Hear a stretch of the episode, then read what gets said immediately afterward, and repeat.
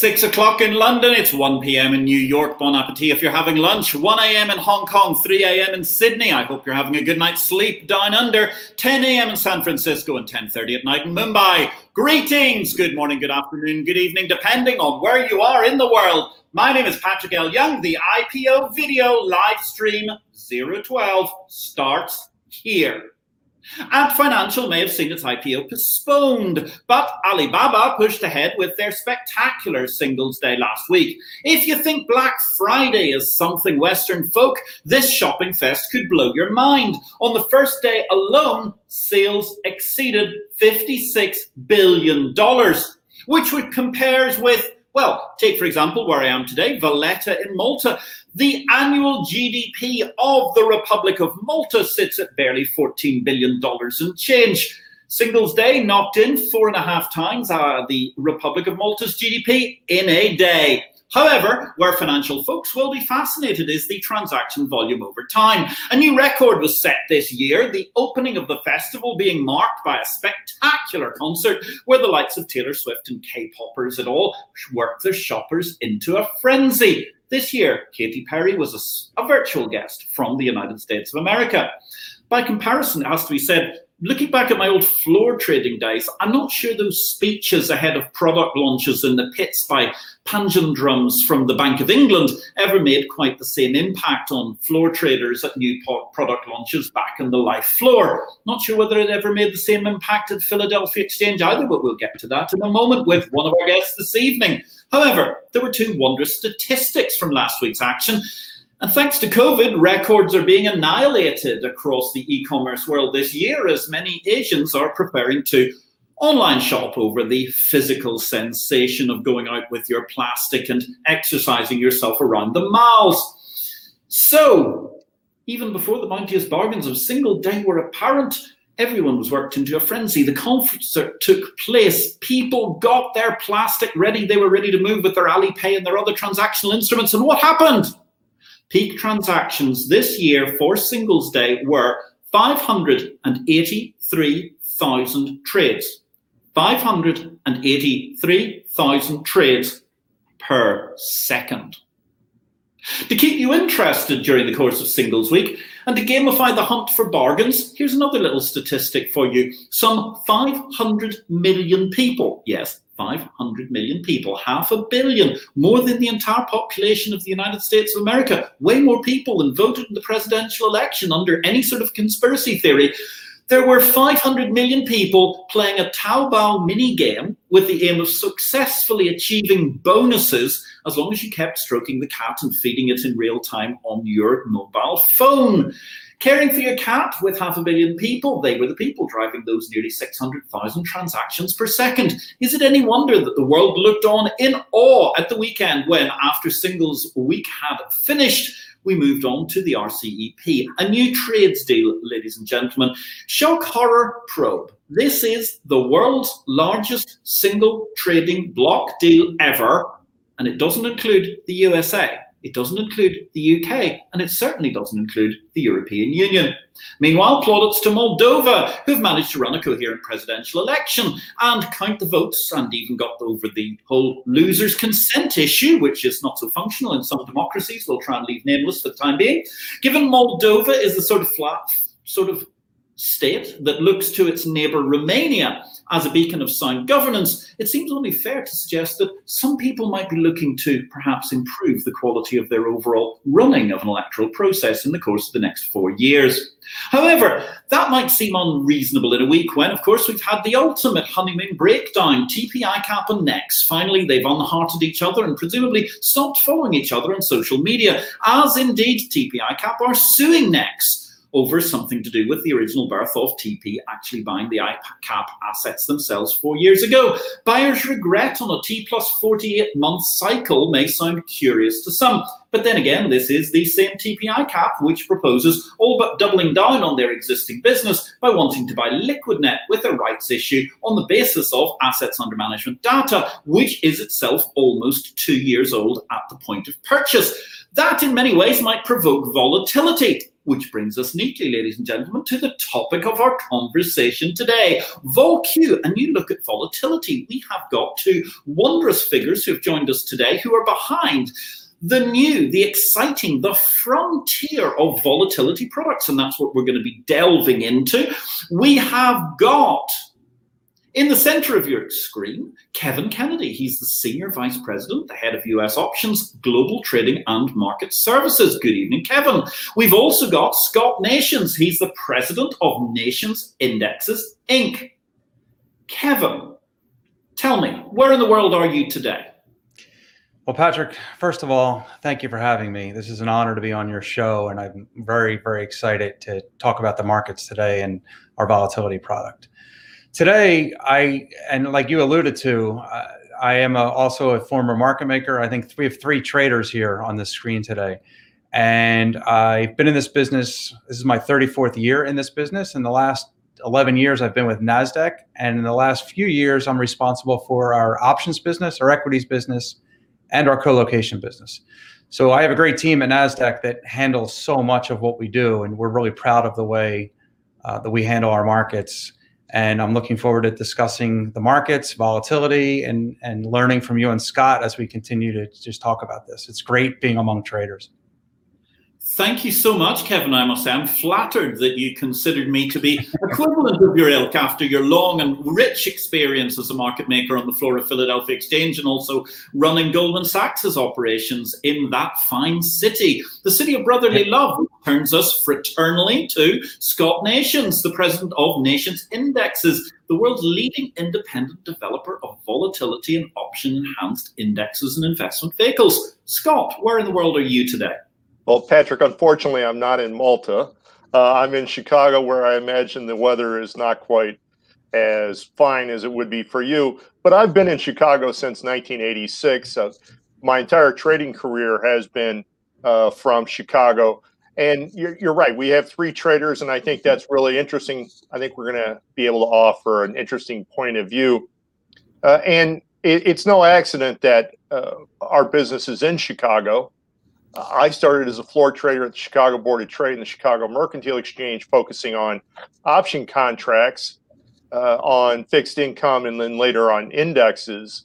And uh, eventually was fortunate to run a pretty large trading group in those option contracts. And all of our work at Nations Indexes grew out of that proprietary trading uh, business that we did. We realized that we needed tools that weren't offered that is option pricing tools and some uh, we call them thermometers ways to know what the temperature of an option market is. And that's why we built the suite of indexes that we have built. Uh, again it started as a way for us to actually improve our proprietary trading. And then we realized that we had really created a better mousetrap and we started to share them with other traders. And, and we were fortunate to partner with nasdaq in that business. And so we've uh, created VolQ, which is a volatility index on the NASDAQ 100 uh, equity index. We're very excited about it. Futures on VolQ just launched at the Chicago Mercantile Exchange last month. And so I'm excited that we're going to have the opportunity to talk about all of that fantastic altogether. Ladies and gentlemen, at this point, let me just say this is an open discussion. You should know the rules with the IPO vid live stream. If you've got a question, whatever stream you're watching us on, send it over right now. Send it during the course of the conversation. Kevin and Scott will be delighted to hear from you. Also, please, if you do us a favor, subscribe to our channel on the likes of YouTube. And indeed, if you could be so kind, drop a little like, send us a little love underneath this because it helps us get up the search engines, be more popular, pay a few bills, you know, those sorts of things that are generally very useful and certainly save us from, well, perhaps occupying our Tuesday afternoons or Tuesday evenings with more trading. And that would mean no more live streams. How terrible would that be? Kevin, fascinating. Give me a little bit of the history here. I mean, obviously, Scott's got this fantastic background. How did you come to be talking to him about the whole concept of VolQ? So, so great question. And we were fortunate enough after we acquired, we at NASDAQ acquired the International Securities Exchange, the ISE, one of our competitors in options, to work with Scott as he had started some work there with ISE. And then because we acquired them, uh, Scott had been in the process of doing some things. And it just, our relationship just flowered from there because he's he has all the background, all the history, and Nations Indexes has done an incredible job building out product, and it, not just you know overnight, but through a long history of Scott's talent and expertise. So the last few years, we've been on a journey, and we've been we've been ready for this day, and this day meaning this last quarter of 2020, a crazy year that it's been, but we've launched now. Uh, recently last the last few weeks and we are really looking forward to a great 2021 in volatility products. It's going to start with the future which just launched and then it's going to play out into on the old philadelphia stock exchange that is still there with a trading floor patrick still a trading floor today. Even though we started in 1790 we're still there with the color multicolored jackets and we're going to have vol q options on that floor so we're proud of the fact that it's the oldest stock exchange in the country. And we're proud of the fact that we've redone that floor. Back in 2017, we made it state of the art. We put in new technology. We have a pit just for proprietary products like VolQ options that will launch next year upon approval by our regulator, the SEC. And we are super excited to really bring a new and innovative product to the volatility space. It's been a very long time where we know there's flaws in some of the competing products that are out there but we're bringing a much cleaner, much much streamlined product that you can actually make a bet on volatility and feel in the next day that you're not going to get, you know, thrown a curveball by skew and say, I don't understand. I mean, Qs are down today. Why isn't volatility up? In generally, it correlates much better with one's trader's expectations. And Scott's the expert there. But the answer to your question is we were just really fortunate through our acquisition to make to, to foster this relationship with Scott, and it's been unbelievably productive. Fascinating altogether. Yes, from the ISE, the original sort of pioneer in electronic options in the USA from 2000 AD on. Really fascinating. Tell me something, Scott, then. Explain to us VolQ and its core components. Well, certainly. The, the basic concept is implied volatility. So an option market is expressing how much volatility is expected. And in this case, in VolQ's case, it's over the next 30 days. So that's what we know about implied volatility. But but Patrick, we're all traders, and if you're a trader, and if you're a trader on the floor or if you're a trader on the screen, generally when you sat back down at your desk or when I walked back into the trading pit, the three of us walked back into a physical pit. What was the first question you would ask? The first question you would ask is, what is the at the money implied volatility? And then you would fill in the rest of the picture yourself. What are the, the deep out of the money options doing? What are kind of the media out of the money options doing? But the important thing was the at the money options. And why is that? Because as Kevin alluded to, it offers a really streamlined, straight ahead look at implied volatility without some of those other issues. For example, we would never want to have deeply, deeply out of the money puts included in our volatility index those aren't really used by investors or speculators. Those are really used by gamblers, and we don't want those in our implied volatility index. So, as I said, whenever you walk back into a pit, or now when you sit back down at a trading desk, you want to start with knowing what the at the money volatility is because it's the most important measure. Patrick, nobody walked back into a pit or now would sit back down at a trading desk and say, please give me a strike price weighted average of every out of the money option that's listed in the front two expirations. Nobody would do that, but that's what the competing implied volatility index measures. So VolQ and uh, our other uh, at the money implied volatility index, Voldex, ticker symbol VOLI, which is based on SPY, measure at the money implied volatility. And we think it's important to have at the money implied volatility available for trading on NASDAQ 100, which is the most interesting, important index going right now, uh, because it's more likely, Patrick, that your portfolio is starting to look more like the NASDAQ 100 every day. And so that's why we know investors are really interested in having the opportunity to use VolQ options that trade on the CME. And that's very interesting, as you say, because in fact, even this week, what are we seeing? The S&P 500, it's starting to look more like the NASDAQ 100 index by taking Tesla into, into the S&P 500. Okay, so essentially, we're really focusing here on at-the-money volatility, which, as you rightly say, Scott, is what everybody wants to know in even before we knew the word low latency back in floor trading days, we wanted to have it in a New York minute. Wasn't that the analog version of low latency, I suppose? Tell us about how you think, therefore, the VolQ is going to be better or is already working out better as a trading product. Well, that's a great question. A couple ways to look at it. First of all, because you know what VolQ measures, you know what is going to move it. And as Kevin pointed out, we've had a lot of conversations with people who might have used a competing product and get caught up in changes in issues like skew that, that they really don't understand. They're not trying to speculate on. It It doesn't add value to their portfolio.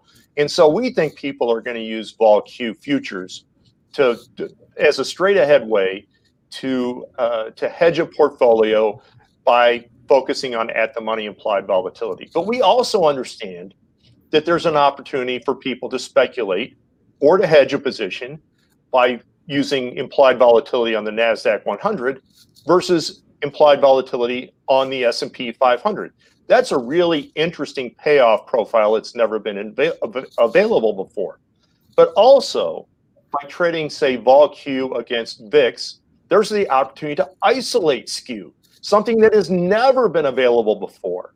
And while sometimes skew is noise, there are people who are going to want to get that really unique payoff profile that they that they have access to only by trading VolQ against VIX quite fascinating, quite fascinating altogether, ladies and gentlemen. If you've got a question, jump in, send us a, a message if you'd like to say something or ask something of what going going on in this discussion. We're right bang on the money in every possible sense of the word when we're looking at this VolQ volatility index. So, Kevin, to take it take it back a step, you're looking at the whole business from the perspective you've licensed the futures to CME, you're going to bring the options to the floor of the Philadelphia Exchange, which is really fascinating to see. What do you think are going to be the, the particular add ons for you as a business by having the options in the NASDAQ portfolio? So we think and Scott and I have had a lot of conversations with clients and, and internally about this. We, we think just building out that ecosystem where we can create ETFs, we can create hedges between VIX and VolQ. We can we, we feel like we're really building out the NASDAQ 100 ecosystem in a way that you can see it, right? In this COVID world, you can see how important the NASDAQ listed stocks are to the economy and everything has been sped up. I mean, everything's been accelerated. So the the product production we thought we would get from Tesla years from now is being sped up. Netflix, Zoom, everything is just accelerator on and and foot to the to the you know pedal to the metal, if you will. And we believe the same thing's going to happen in the volatility products that we're building out. So we're really looking forward to just you know having having Nasdaq indexes levered off of, you know, leveraged the use of Scott Nations indexes and just build out the NASDAQ 100. We're already seeing NASDAQ 100 options today in our proprietary product in Philadelphia trading more. We're gonna we're really really excited about just building out this proprietary product suite for Nasdaq and providing hedges.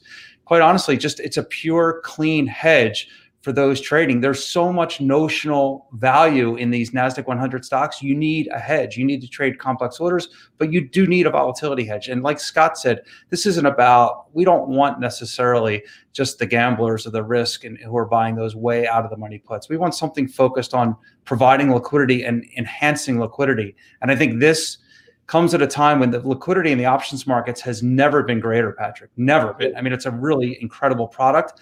And building onto the foundation, the add-on of volatility products in the great Nasdaq 100 is is just perfect timing for us.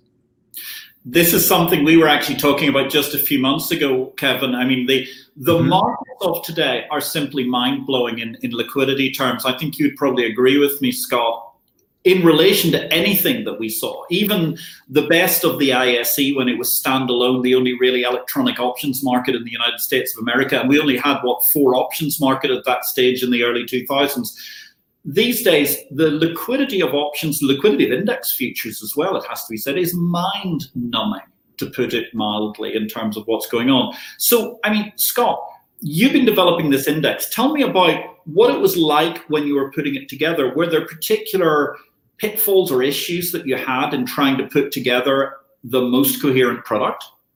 Uh, Patrick, as I mentioned earlier, this actually grew out of our experience trying to build really useful tools. Mm-hmm. And we had done that for our proprietary trading once we had all moved upstairs. And we were so we were able to create really the measure that we wanted to see as traders. The measures, and because we have several different measures uh, in our portfolio, uh, the measures that would give us the most information that would make us better traders uh, products that we would like to have been able to trade at the time. That was really the goal. And often we've found that when you focus on building something really well, instead of focusing on something that you're trying to sell, you end up with the best of all possible worlds. So that's really how we start. How we started uh, creating all of these products. Or we have another product called TailDex, which measures the cost of those deeply out of the money put options. And why? Because we wanted to be able to track that. That was informative for us. But as far as at the money implied volatility is concerned, we just really wanted to be able to focus on that on that measure. That's why we built the measure internally. And then we realized, wow, this can really be helpful. This could really be a great product for other people who want to look at options in the way we do. And Patrick, you are absolutely right about volumes and liquidity and usage of exchange traded options. It has exploded. And why is that? Because traders are starting to understand, and investors as well, are starting to understand that by using options, they can create risk return profiles that simply are not available in any other way. That, that using options allows them to create absolutely superior risk return profiles. And we think that by adding an implied volatility index on the NASDAQ 100, we're giving them another tool that will allow them to be even better investors. Really interesting to hear. Okay, so I mean, what fascinates me here is we look at the history of volatility indexes, and actually, one of the things, Scott, has been they seem to have been incredibly complex at the time when we had less computing power. And now you're producing something which actually is, I don't wish to say simple because it's still a complex product, but it's a much, much cleaner, simpler product than those that have gone before it. Well, that, I think that's true. And uh, we were lucky that we're, we were really able to focus on uh, the product that we wanted to, again, we wanted to be able to look at. I think that's where it all comes down to. And we, we took it back to very basic first principles. What did you want to know? What's the first thing you wanted to know about an option market? And then we also realized that, as Kevin has said earlier, by winnowing out some of those issues like distance between strike prices or skew or some of those other things, you really ended up with not only a clearer picture of what was going on, but probably a better product, one that made more sense to trade. It was more understandable. It wouldn't be blown around by some of those other issues. Fascinating. Really, really interesting. Delighted to see we've got a couple of excellent questions coming in. So, first of all, we've got someone who's come up as being anonymous, which is via LinkedIn, and they're asking something that perhaps well, I'll ask it to you, Kevin, but perhaps you might want to come in, Kevin. Uh, I'm coming in a moment, Scott. What sort of users are we seeing on the VolQ product already? Kevin. So it's early. I mean, it's very, very early, Patrick, but we are seeing right now, we're building out the liquidity side. So, you know, the supply versus demand. We're right now, we're focused on the supply side, and there's been a lot going on as traders get ready. So our market makers every day are making progress. We're looking at it literally as a journey, a mar- marathon, if you will. And we started just before the election, and we're in close contact with the CME and, and our market makers on this. And every day there's progress. So every day we're tightening the spread. We're seeing tighter spreads, a little better size. And what we're focused on right now is making sure before we build out the demand completely that we have the supply side. So we're doing that. And what we're hearing now is is that folks want to trade perhaps VolQ versus VIX or or look at that that skew extraction that that Scott talked about. And I think that really we're setting ourselves up for a January effect, if you will, of the demand side. And I think well, I think we'll start to see it in the institutional space first, where in and internationally, quite frankly, not just in the in the states. And we're getting inquiries about, you know, how much liquidity can there be? Can they can they can we replicate um, VAR swaps, things like that? Th- people want to hedge. And I'm looking forward to, I'd say institutional will lead the way. and then it will be followed by some retail interest because it will be a retail friendly product in that it's it you know it's simple it is like you alluded to it's the world's getting more complex but at the same time sometimes it's it's okay to just to keep it simple Absolutely. Keep it simple, stupid. It always worked for me in trading, certainly over the years. So I, I completely agree there, although that's not to say it's simplistic. Scott, would you like to add something?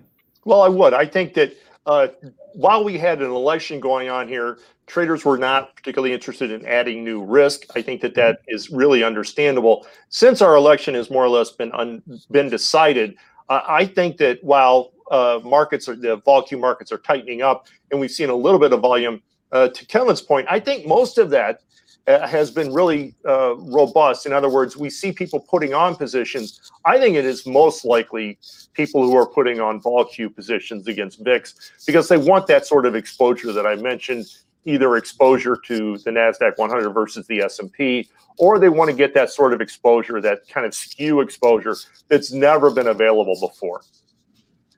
Fascinating altogether. I'm going to come to, we've got a great question coming from Alex Matturri. Alex, please indulge me for just a second if you'd be so kind. I just want to ask a very quick follow up.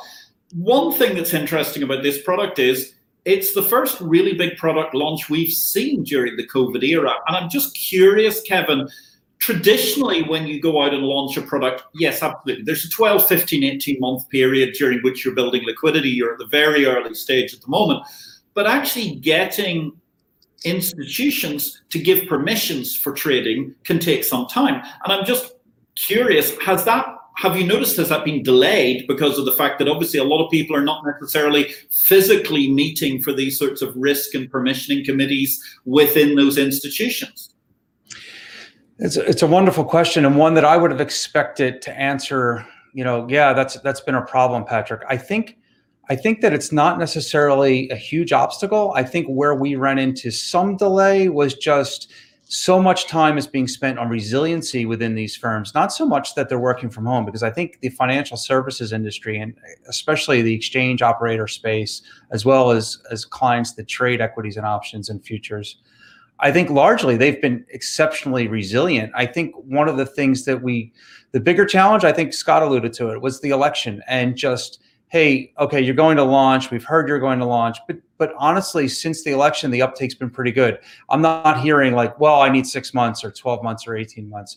They're they're excited. I mean, clients want they want a different, better, innovative product, and we're going to deliver that for them. But the obstacle has not been that great because of COVID. I'd say it's it's actually uh, just not what we thought. But I think the election, if anything, uh, was was probably one of the obstacles, and now that we're through that. So at this point in time, I feel just so tempted to say, there was an election, they kept that so quiet. um, however, I, I will be less facetious if I can be. I'm going to move to a question from Alex Matturri, a friend of this program, a former guest. Uh, good evening to you, Alex. I do hope, if nothing else, Alex, you've been able to make it to downtown New York to clear your desk at this point in time, because as we know, of course, Alex is the esteemed former CEO of the Dow Jones Indexes business, S&P Dow Jones. It's, it's lovely to see you.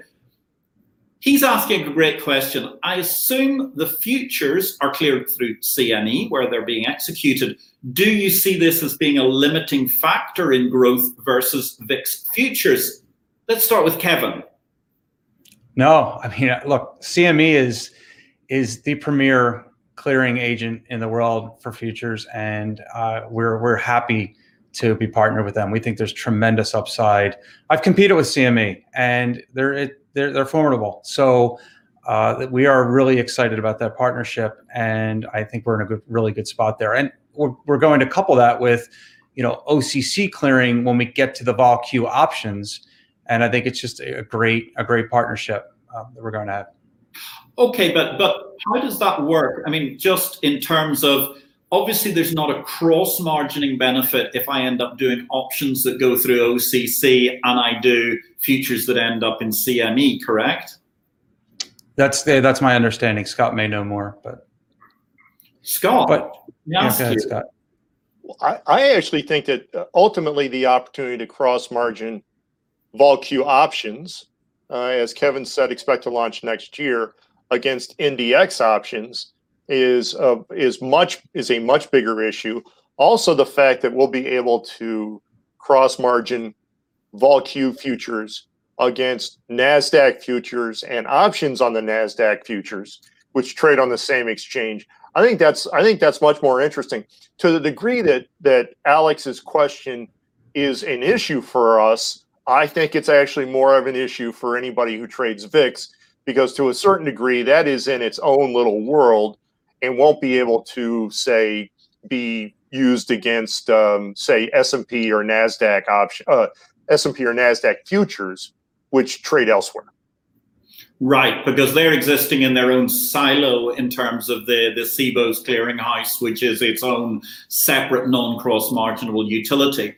Very interesting altogether. I hope that has helped you, Alex, to some degree. And I do believe you're talking to us um, yes, Alex was saying to us that he meant in terms of cross margining benefits or cross margining issues. So hopefully we've addressed that for you in terms of there's this huge cornucopia in options land of everything that will come together. And at the same time, if I'm trading my NASDAQ futures, I can very quickly use my VolQ against it all in the same single platform very, very interesting to look at that whole concept. Ladies and gentlemen, we're halfway through the show, just a little bit over it. My name is Patrick L. Young. I've got two fabulous guests this evening, Kevin Kennedy and Scott Nations. They're talking about VolQ, the NASDAQ business, the index business in terms of how the volatility index world has moved on in terms of the new VolQ product.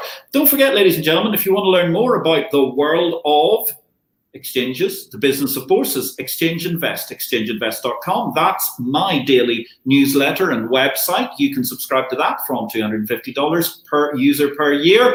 Feel free to ping us a message anywhere on any of these social media platforms that you're watching this, or go to exchangeinvest.com and sign up. We'll offer you a 30 day free trial. Thank you very much for watching this IPO-VID live stream. If you've got any questions to add to Alex Matturri's, uh, please send them in you were listing there some of the issues about the relative simplicity of the you know the VolQ product because we're just focused on that the money. Going to make it remarkably easy for a lot of people. How do you think that's going to work gentlemen? Actually i might take this to kevin first. How are you going to hopefully get that out into the world? Because we all know that certainly vix has become something that the 24 hour streaming financial news channels seem to endlessly say VIX, VIX, VIX, VIX, VIX. I'm not sure any of them actually understand what a VIX does, how it works, or indeed if a VIX came out and its volatility skew tried to wrap around them, that they would have any ability to fight it off. What way are you going to go out and try and make sure that people are talking about VolQ in the future? Kevin? Sure, I'll, I'll, take the first shot at it. And honestly, it's it's the guy on the screen to my right, and I think it's my right. Uh, Scott Nations has has it's just an invaluable asset for us that uh, he's you know a lead commentator on CNBC when when options act whether it's options actions or just volatility conversations throughout the week at any given time you see Scott. So I think that that will help with brand association. We also have great friends at CNBC. They've been they've been a big supporter of Nasdaq, as you know. They they broadcast Squawk Box from our home office in Times Square, the uh, centerpiece of capitalism. And we we feel that we, at, with the Nasdaq brand and so much going on in the Nasdaq 100, and we're look, we're a very client-centric organization. I mean, we we wake up in the morning and we are thinking about our clients. So this this should be effortless for us. That being said, it, it things take time. It's you know you're you're making a great product over time. We don't expect instant results. This isn't instant oatmeal. But we have Scott Nations, we have the NASDAQ brand, we have a client centric organization. So I am really optimistic. Normally, Patrick, you know, you know, I'll caveat things and say I'm cautiously optimistic. I am extremely optimistic about the ability for Nasdaq to leverage the brand of nations indexes and our own brand and get this in front of clients. It's going to be successful. Thank you very much, Kevin. Scott, no pressure there. how do you manage to react and how are you going to push this index forward, VolQ? Uh, Patrick, NASDAQ has been a fantastic partner for us, the best possible partner. And, and so I think that uh, we'll be able to uh, help people understand, learn about VolQ and understand it uh, a couple of different ways. First of all, again, NASDAQ is a wonderful partner and is probably the leading brand in exchange uh, exchanges around the world. So everybody knows about the NASDAQ exchange. They know about the NASDAQ 100 index. They're fascinated by the companies in it. And so that makes that part of it easy. In addition, people are interested in the option world. They're interested in implied volatility. They want to know about implied volatility on the NASDAQ 100. And so once we start talking about the, the straightforward way in which VolQ works, people become very interested. They realize that it can be a tool that can help their portfolio. Now, you mentioned VIX. We are not in, in, we are not trying to compete with VIX. We understand it's been around for a long time. What we're trying to do is offer an alternative or a complement to VIX. And again, allow people either to hedge a portfolio that's starting to look more and more like the NASDAQ 100 or use the two in concert, again, to get the sort of relationship or, or build a payoff profile that simply has not been available before. Quite fascinating. It's the whole business of putting together this index, I'm intrigued because it really has had such a, an accelerated book build, if I can put it that way. I mean, it's come to market very quickly, and you seem to already be gaining reasonable traction, which is something that's quite unique, let's face it, from these sorts of products. So, when, Kevin, do we expect to see options coming to market? I would say just conservatively mid-year. Now, this I do have to caveat. We, we have to work closely with our regulator and and make sure, that we don't front run anything like that. But we're it's a journey, and we're looking forward. I would say mid year is a reasonable expectation, and um, it couldn't come at a better time because I think 2021 is going to be an exceptional year, just with with the coming out of COVID, with the two vaccines recently.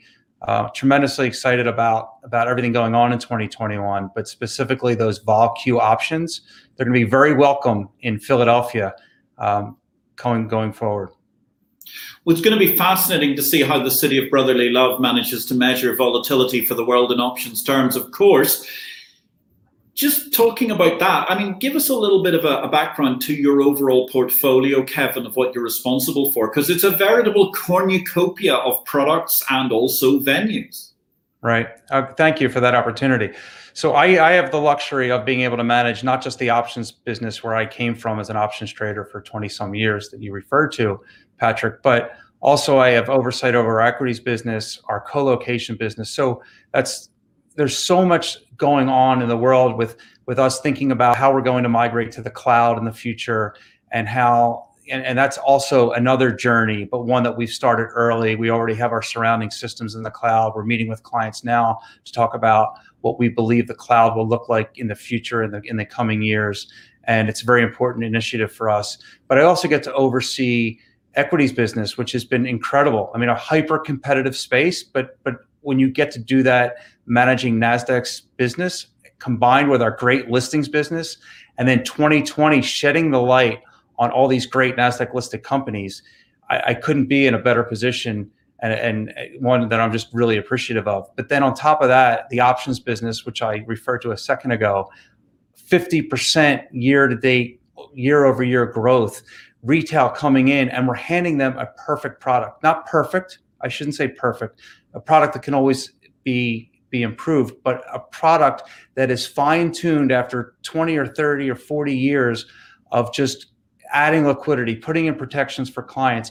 It has never been in a better state than it is right now. And we're seeing more and more retail interest. And I believe we're really giving them a great experience.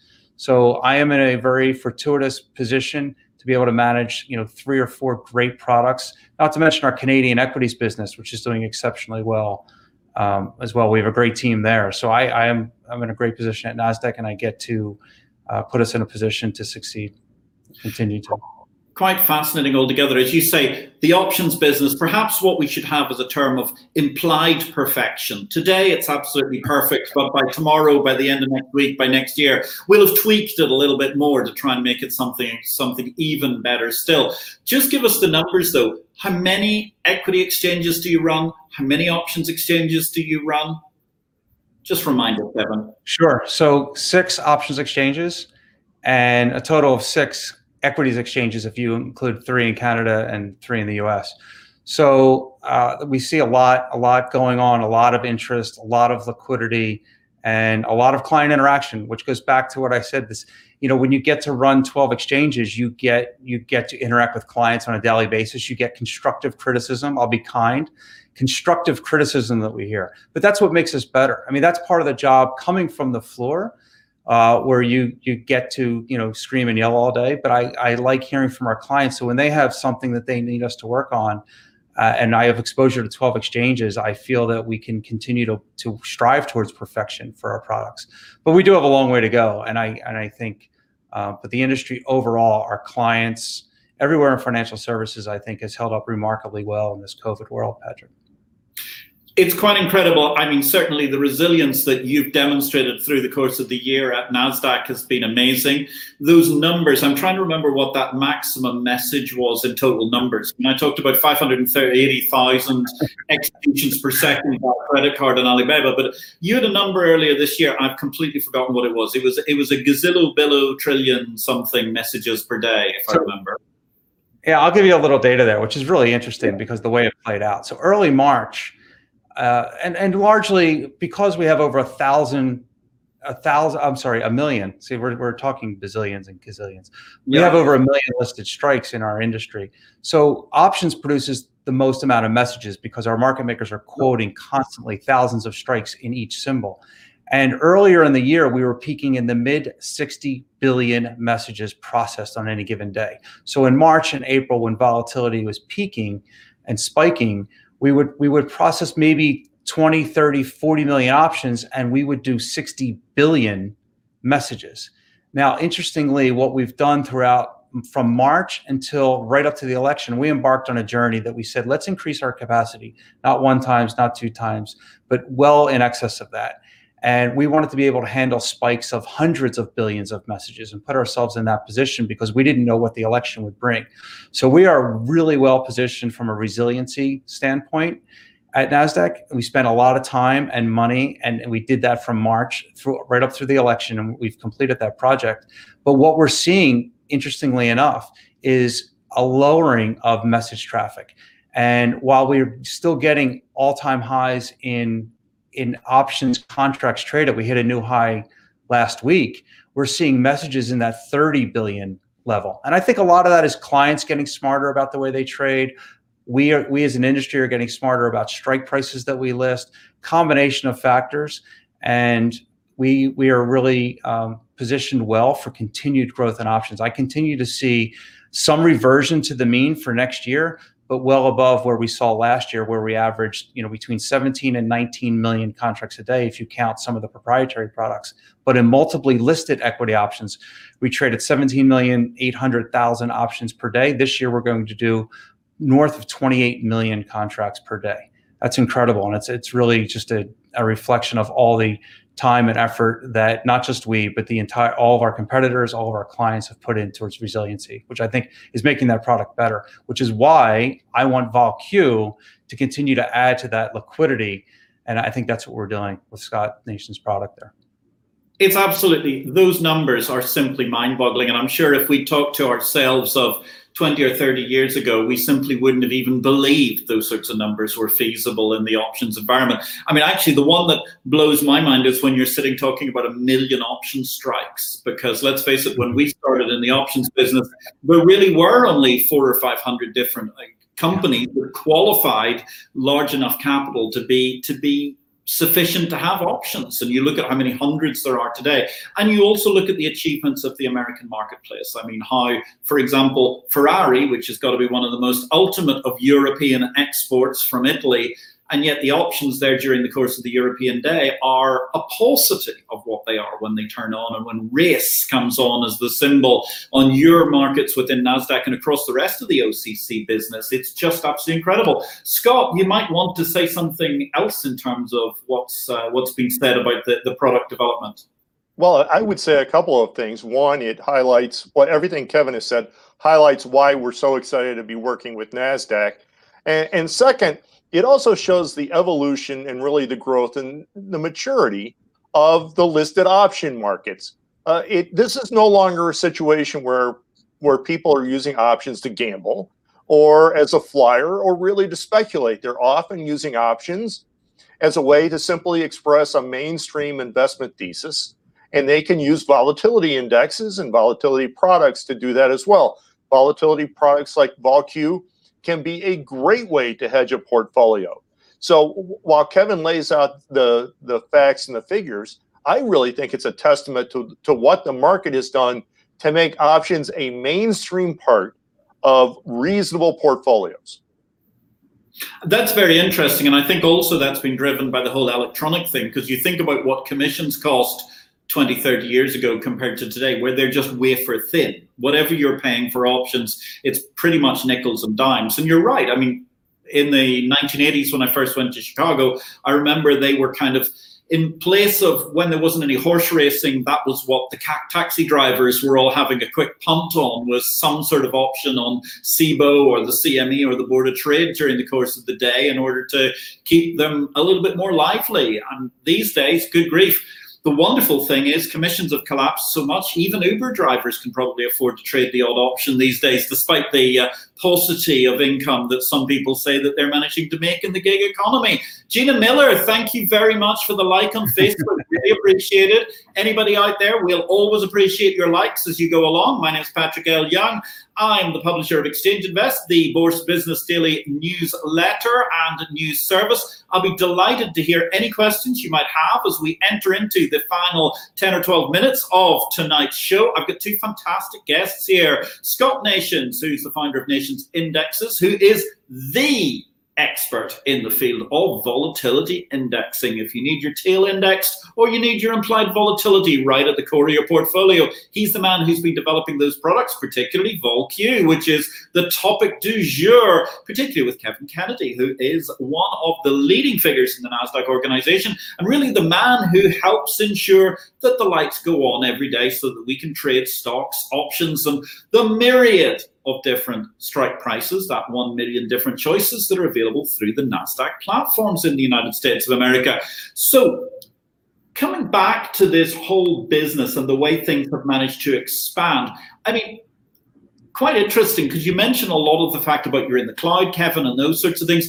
Obviously, there could be some stuff happening behind the scenes here in terms of where we might see that cloud being metaphorically in the near future. Just wondered if you've got anything to comment about that. I know that it's been in the, the media that NASDAQ have been off to Texas recently with that wonderfully named committee who is looking after our pension investments. Yeah, so I'll touch on that at first um, the financial transactions tax. And I think the industry has come together quite quickly in such a hyper competitive space. We're not used to coming together on many things but we know that we have to protect um, you know mom and pop because those those costs if we bear costs it's already a very very tight margin business. And if we bear costs they're going to get passed through to 401ks and pension funds. So we're very sensitive. We the, the entire financial services industry that that trades and and that includes the buy side, sell side, and we're we're very sensitive to the fact that if there's a cost, we need to mitigate those costs. So there's a lot of action going on, and we're keeping our ears and eyes and options open. And it goes back again to the client. We're listening to our clients. We know they take this seriously, so we're taking it seriously. And as far as the cloud, I, I, think we're already, like I said, Patrick, we're already doing a fair amount of our surrounding systems. We've been in the cloud for quite some time. And now we're embarking on another phase of our journey. We're reaching out to clients and learning what, you know, their their sort of expectation would be and, and what we can do in the cloud and still maintain that same level of determinism that's so important to our liquidity providers. They just want a streamlined, you know, straightforward experience and we're going to deliver that. And we think the cloud can do that. It's just a question of timing and interaction and transparency and communication with our clients. So a lot, a lot has been written about the cloud and Nasdaq recently, and we're going to. It's a journey that's very important to us, and we're excited about that as well. Fascinating. Thank you very much. You're echoing in many ways. Also, we had Ronan Ryan of uh-huh. IEX last week discussing the same issues and obviously the concerns over financial transaction tax, which worry us all, even those of us who are far, far from the magic crowd of New Jersey, such as myself in Valletta, Malta this evening. Scott, looking at the world of markets from your interesting perch in, in Chicago, what's the sort of, I mean, I don't know how much you're even getting out these days. I can't really tell in this COVID era. But what are you hearing either in chat messages or when you bump into people on the street? What's the buzz about VolQ? Well, they're, they thank you very much. They're very excited about having an alternative in the volatility space. Um, people were desperate for a, for some sort of competition in the volatility space for all sorts of reasons. They and they like the fact that there's just a new aspect of volatility that again doesn't include hundreds of out of the money options. Uh, I think that uh, from a broader point of view, uh, people look at what's going on in the U.S. domestic stock stock market. They look at the, the domestic indexes making all time highs, down a little bit today, but uh, making all time highs yesterday and then uh, on top of last week. And they, they look at it uh, in the COVID situation, and we know we're not going to have a vaccine until later this year. And even then, uh, the number of people who can be treated probably going to be in the tens of millions, certainly not in the hundreds of millions. That's not going to come until next year. So people are also anxious for other vehicles which will allow them to express a point of view, maybe a bullish point of view, or to hedge a, a, portfolio that they have. And again, as more and more portfolios start to look more and more like the Nasdaq 100, then people are really excited about having an op, uh, an alternative in the volatility space. Really fascinating altogether. It's certainly interesting the way you've been talking about the, the opportunities to manage to for example, remove skew. So therefore, you could play the the issue of VolQ against VIX. What other sort of interesting, nifty plays are you seeing people starting to look at from what VolQ has enabled? Well, one thing that we have seen a little bit of in the VolQ futures is we have people seen people taking uh, longer dated positions. So one of the very first trades that we had after we launched was in the December expiration. So that that won't go off the board for another 30 days. So I found that really interesting that people are taking longer dated positions in VolQ futures. Um, they're essentially trying to get through essentially uh, 2020, hedging a position essentially through the end of 2020. And I think that that ability is, as traders, we would call that a calendar spread. Uh, I think that ability to put on a calendar spread and get really unique uh, exposure is going to be interesting. I think that that's going to be something that's very interesting for VolQ futures users. Uh, and we'll start to see, hopefully, we'll start to see some volume in the January contract coming up. We have the November contract expiring tomorrow morning, and that should be interesting. We had a great expiration, very first expiration of the October contract that happened last month. So we're very excited about the ability for people to not only take their VolQ futures to expiration, get a really good, fair, reasonable expiration value, but also for ability to for people to extend uh, and do some of these calendar spreads, which offer again unique profiles. Very interesting. Just give us a little bit of minutiae there. So tell me, Scott, how does this actually settle in the process come tomorrow morning? It's a great question because settlement final settlement for volatility futures has been a question in the past. Uh, we actually took a hybrid uh, situation here, uh, a little bit like the VSTOXX, the way VSTOXX settles the European um, volatility product, and the way VIX settles. So, uh, two minutes after the start of the day, we'll calculate VolQ using actual trades in NDX options. And for the next five minutes, so two minutes after the market opens until seven minutes after the market opens, we'll calculate VolQ using actual trades and we'll take values at each second. And we'll simply sum all of those, we'll come up with an average, and that will be the settlement value. The ticker symbol for the settlement value is vol S.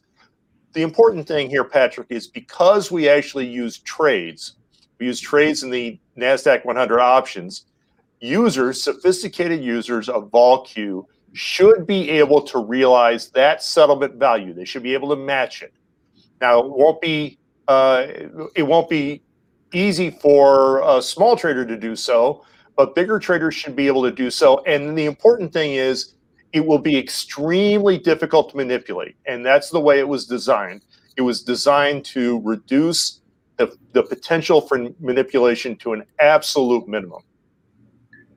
That's really heartening news, and it's good to hear because obviously the last thing we want to see is any degree of discrediting of the product. And at least as long as retail can understand the way that the settlement is being made and it's a fair settlement, that's what's really vitally important. And obviously, we have moved along a long way in the course of the last well 20 30 40 years of the usage of equity options and related index products which this bears testimony to so just coming up to the final four minutes i'm going to ask you one simple last question i would like oh. you to look at your crystal balls and tell us obviously we've got some very exciting things coming on the horizon in the short term kevin you told us regulators permitting, and obviously we hope that the SEC will be benignly understanding of when this can get launched. But should be sometime in 2021, let's put it that way, that we would expect to see the options appearing on the Philadelphia floor.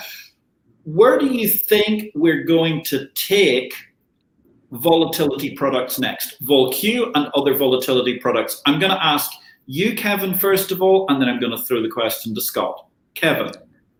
Well, first of all, Patrick, thank you again for having me on. It was a pleasure and an honor, and I, I I, love the fact that I got to get to know your audience a bit, and I appreciate the questions that came in.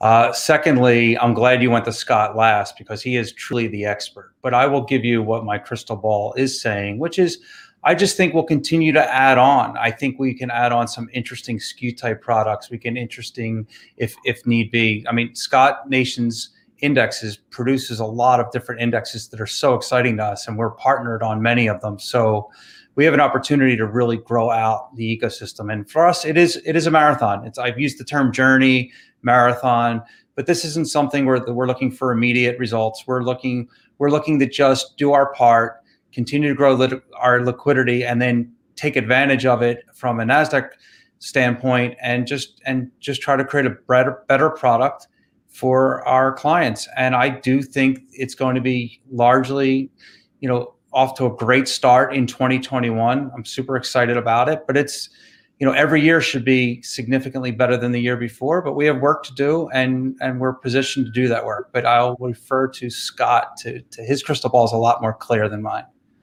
And thank you again. You're very welcome, Kevin. It's been a joy to have you on the show. Scott, you've got the clearest crystal ball. You're the man at the money. You've got all of that expertise implied volatility. Once again, no pressure from Kevin. Tell us, how does the future look? Well, first of all, it, I want to agree. Thank you for having me on. It's been fantastic. But it's also been a pleasure to, to work with Kevin and everybody at Nasdaq. They've been great partners. So what how what I see uh, for 2021 is we'll continue to build interest and volume in VolQ. We'll get VolQ options, which are going to trade on Nasdaq. And I think we'll also, as Kevin said, we're going to continue to round out the infrastructure, really the ecosystem. And so uh, I'm excited to see for the potential of exchange traded products based on VolQ futures. Um, as far as brand new products, uh, we do have one product called Taildex, and I mentioned it earlier. Ticker symbol is TDEX. It measures the market's uh, estimation of of the likelihood of a crash or a three standard deviation or tail event, um, and, and that's why we call it Taildex uh, we've had we've had a lot of interest in Taildex, and I think it would also be a fantastic vehicle to allow people to hedge, particularly hedge against a really dramatic uh, drop in prices, and and we know that that really can torpedo some of these long term investment results. So we have lots of stuff in the pipeline. I'm particularly interested in VolQ, our relationship with Nasdaq, but also the potential for something like Taildex. Fascinating altogether. Gentlemen, I only wish we had another hour to carry on. We've already filled our full hour, but I'm going to make a quick moment of concluding remarks. First of all, let me say, Kevin Kennedy from NASDAQ, Scott Nations, founder of Nations Indexes, this has been an incredible, lively, and interesting discussion. You are both highly impressively exuding implied knowledge of your product set. And it's been a fascinating 200 plus years of history. You think about it 1790, the foundation of the Philadelphia Exchange floor, as you were mentioning, Kevin Kennedy, in the very flowering of the youth of the American Republic. It's quite incredible to think that, of course, options trading and futures trading dates back in Chicago, where Scott is today, to 1848, the year where we had the last widespread food blight on the continent of Europe. And only actually, what, 12, 13 years years after the foundation of the city of Chicago. If we jump forward to 2000 AD and that now fascinating subsidiary of the NASDAQ organization, the International Securities Exchange, who brought electronic trading to the US equity options market for the first time and really empowered, for want of a better phrase, a capital market revolution, if anybody has ever used that phrase before. Now, as we look at the world of VolQ, the implied volatility at the money, it's interesting to see where we're at in a world of a million strikes and that can, in many ways, be rationalized by the heart of the NASDAQ index itself. And the NASDAQ index, the NASDAQ 100, as I was saying just last week on the show, I think one of the things that probably they'll see when they're heading towards Mars in the first jet in 10 or 15 years' time is probably they'll be trying to keep up with the NASDAQ index itself as it heads towards orbit, if its recent performance is anything to be judged by.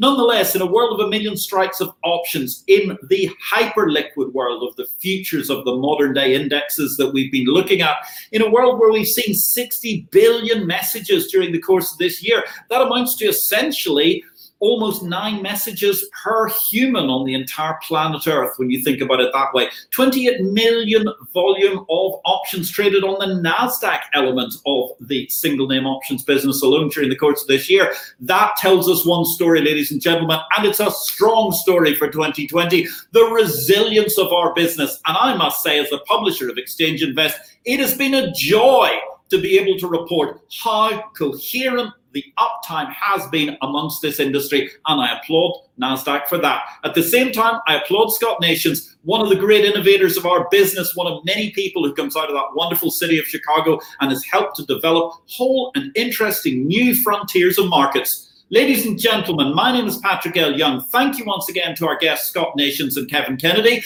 This concludes series two of the IPO-VID live stream. But the good news is, for those of you in the United States of America, it's turkey time next week. I know, time to a perfect day and a perfect opportunity. No live stream, therefore, come next Tuesday, just in case you're trying to travel or organize your Zoom calls with the rest of the family in advance of Thursday. But the week after, it'll be December. And on December the 1st, we've got a fantastic guest coming for the first of Series 3, Dominic Frisby, expert in cryptocurrency, a fantastic actor, a comedian, I kid you not. And also, I have to say, the first person ever on this show who previously got paid to be a ring announcer in boxing. He's a fascinating guy. I'm really looking forward to that show. It'll be interesting to see if he can be as interesting as tonight's guest. Once again, thank you very much, Kevin Kennedy. Thank you very much, Scott Nations. My name is Patrick L. Young. In the meantime, see you at exchangeinvest.com. Drop in while you're there Thank you very much for those kind wishes, LinkedIn user. And don't forget, please drop us a like on the bottom and subscribe to us on YouTube, Facebook, or wherever you've been watching this. My name is Patrick Young. This is the end of Series 2 of IPO-VID Livestream. Thank you very much for watching.